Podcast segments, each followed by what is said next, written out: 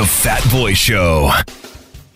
You're listening to the Fat Boy Show on your number one station, RX Radio, and uh, today is Friday. Oh, yeah, it's the 8th of April, 2022, and it happens to be a public holiday, actually. We're laying to rest uh, our late speaker, Jacob Oulanyah. So it's one of those things where you're happy it's a public holiday, but you're sad as to the reasons for it uh, being a public holiday. So I don't know. Uh, maybe one way to uh, be happy about it without feeling too guilty is to think of what happened or what is going to happen today as a celebration of the life of uh, that late speaker. Hmm? And maybe he's going off to be in a better place than the rest of us who have been left behind on this earth to suffer for who knows how much longer. I don't know. I'm trying to see the silver lining on this dark cloud. Maybe I'm failing. Maybe Olive can help me. how best to feel good about this being a public holiday while not feeling guilty because it's someone has died? Well, this year, most people will feel guilty that they are celebrating the day, but I believe years to come, uh, they will just remember the life of the late Oulanyah. All right. Fair enough. Well, uh, speaking of uh, the life and legacy of people, let's talk about uh, somebody called Thomas Sankara.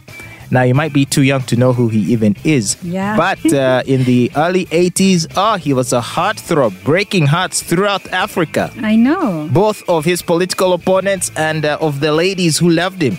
Oh, yeah. The political opponents, uh, in other words, the people he was trying to overthrow, Mm-hmm. were being there, having their hearts broken because he was making life hard for them. Me- He was Meanwhile, making them look bad. he was making them look bad, so he broke their hearts. Meanwhile, for the ladies, he uh, was apparently a very handsome fellow. Yes, very handsome. And quite tall, young. Dark. Yeah, he came to power when he was 33. Imagine that. Yeah. So, just a man in his prime, a dashing, young, debonair, uh, you know, military person. You know, down to earth. and uh, he was also a populist, a populist Marxist.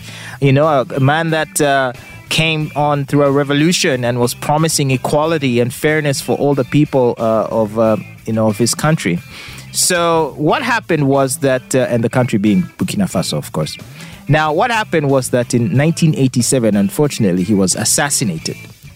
And uh, mystery has always shrouded the circumstances leading to the death of Captain Thomas Sankara. Uh, however, it had long been suspected that the former president, Blaise Compaoré, might have had a hand in it. And so uh, he has been now uh, issued a life sentence in absentia for his role in the 1987 assassination of his revolutionary predecessor, Thomas Sankara. 13 others were also found guilty, including Compaore's security chief, who was accused of leading the hit squad that killed Sankara. Sankara, who was 37 at the time of his death, was gunned down alongside 12 others during the 1987 coup d'etat that brought uh, to power. The pair had been close friends and had jointly seized power in 1983. He who, who lives by the sword, right? Dies by the sword. as they say. Now, across most of Africa, Sankara remains a hero because of his anti-imperialist stance and, uh, you know, austere uh, lifestyle. True populist. He's one of those leaders who, well, it's almost cliche if I have to be honest with you. You know, they come through, uh, they stage a revolution, overthrow some uh, dictator, uh, promising equality and opportunities for everybody, uh, only for the person to then become exactly what he claimed he was not, and usually end up even worse. yes. What helps Sankara's legacy is that he never lived long enough to become the brutal dictator he most probably would, Would have become. have become. What do you Come on, think? Where is your faith? I mean, Gaddafi, same thing. Gaddafi was 27. I can name names, by the way. I can name Gaddafi. I can name uh, Robert Mugabe. Why go far even? I can name. I'm trying to stay away from some names. Come on, I don't All want right. to become Queensad. all right, so yeah, they all come promising change and fighting for the common man and woman, fighting against the imperialists. It's a song and dance we've heard for decades on this continent. All our revolutionaries promise to be better than the dictators that they have replaced. Actually, the the first ones promised to be better than the colonialists. You know, we have Exactly. always, we have always blamed the colonialists for having come with a gun in one hand and a Bible in another. You get, Yeah. but then these guys come, promise water, preach water, and then they are drinking wine. They actually have caused more harm than good to their kinsmen. That's so true, by the way. And in fact, if he was still alive today, uh, we, he would probably be counted as the longest serving African president. Why are you are. saying that? Probably he could have been different, you know.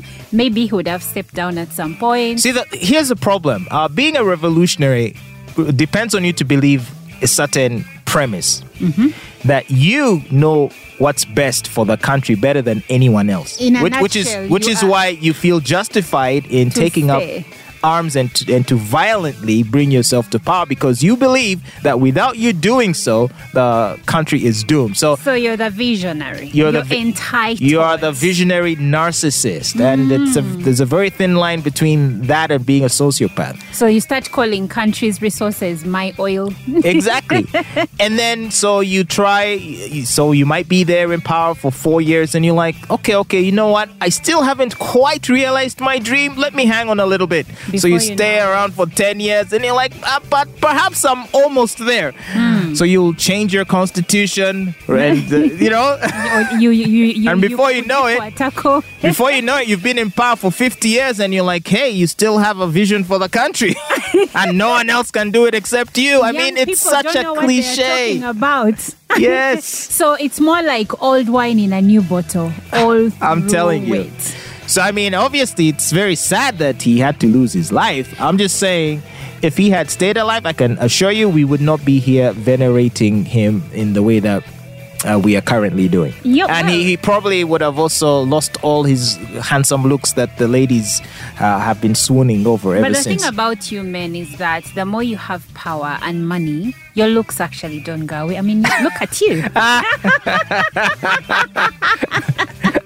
I have neither, and my looks are Neither. Who are you talking to? Hmm. power. I've never killed someone. No, I've no, never run a country. No. Power doesn't necessarily mean that you have to kill someone. As in, here at RX, you have power, and that's enough, okay? Like, we don't aspire for the same things in life, but when we get certain things, we are happy. But going back to Ah. Sankara, Mm-hmm. do you know that the former president that has been charged, Compaoré, like you said, he was his friend, and it is said that he masterminded his overthrow. Like he turned against his friend. Well, again, like I said, why should we be surprised? I mean, between those two, they too staged a coup to overthrow whoever they found in power. So three years later, he was like, "Dude, you're not doing the right thing. Let me overthrow you." you know, Of course, it's said that there was, of course, um, there was a hand of France that uh, I think they gave him a good message, offered him a, a deal that he could not turn down. So it was like, what are friends for? I can turn turn against you. well, let's talk about some of the things he did while he was in power, and which sort of made people fall in love with him. Uh, he, for example, he sold the entire fleet of government Mercedes Benzes. Believing that uh, you know civil servants or you know uh, or officials of the government did not uh, deserve to drive in such uh, vehicles, luxurious vehicles, while people were in poverty. Do you know who reminds me of? Who? The guy who died last year in East Africa. Uh, Magufuli. Magufuli. He came to power and cut down the number of ministers.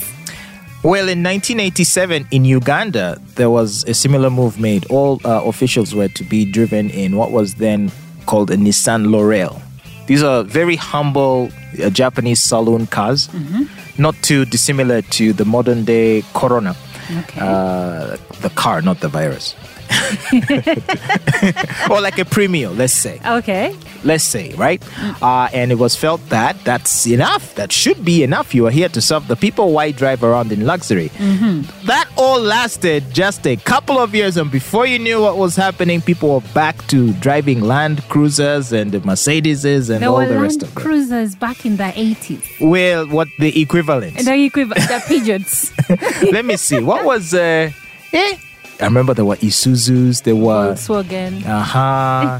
anyway, so uh, what is it? Was there was one before Prado, Pajero, Pajero before uh, Pajero. Right now is like the common man's car. I drive one, the smaller one. But uh, back in the day, like in the early '90s, Pajero was was the thing. Was the main off-road high-class vehicle uh, of the day. My point is simple: that if a Sankara had lived long enough, if he stayed in power just five more years, trust me, those Mercedes would have come back. The life of opulence would have come back. I hear he used to jog through the streets of Ouagadougou without uh, any military escorts. Yes, and uh, his parents' house, uh, if you've seen some of the documentaries about the life of Sankara, he never even changed their lifestyle. He never renovated their home. He had an old car that is to date parked in their compound. But that's so how they all start. That's my point. but anyway, not to not to belabor the point. Not to belabor the point. The point has been made. Uh, but the man that has been, uh, you know, successor, the, the friend that betrayed him, yeah, President Blaise Compaore has now received a life sentence in absentia. So apparently he's not even there. He's actually now a citizen of Ivory Coast. He I was see. overthrown in 2014 and uh, he fled into exile in Ivory Coast, and that's where he's lived to date. So I don't know. Does this mean that uh, do these two countries have an extradition treaty where they can get him uh, back to Burkina Faso to serve his term? I, I very much doubt. So this is nothing. So it's mostly just a gesture, you could say. Well, Hmm? Just uh, symbolic. yeah. So it doesn't count. Well, speaking of uh, leaders and uh, their show of humility, uh, how about the, the current president of Zambia? Did you know that the current president of Zambia, Hakainde Hichilema, has gone for eight months without pay since he took uh, over power in uh, 2021 in yes, August? Yes, he said salary doesn't mean anything to him because Hmm. his vision is to see that his people, his citizens, are treated well. They have jobs, healthcare, and stuff like that. He's just like me, you know, because uh, I'm, I'm CEO, but I don't take a salary. uh, most CEOs say that, especially in the first It's one, two years of the business. It's true. I'm the one person in this company who does not get paid. Oh. Uh, but I will I will move mountains to ensure that my that people your are paid. employees are paid. So, good, hey. good one. You good see me losing weight, it ain't all just keto. Come on. well, if it's going to contribute to your good looks in your evening, are you in your evening or afternoon years? Man, I'm uh, the president was talking about life expectancy. What is Uh-huh. it? 63 for men in it- Uganda? Is it even up there? I thought it was somewhere shortly after 40s. Uh, I'm not sure. You heard what the president was saying that, people are saying, def- "But God called uh, Oulanyah." But Why How? does God call Africans? yeah, And he has a point because a person like Oulanyah, he had money, he had resources. You'd expect someone like that to actually live longer. Yeah. But anyway, uh, so the president of uh, Zambia not taking a salary since August of 2021. I don't know if you should be impressed by that.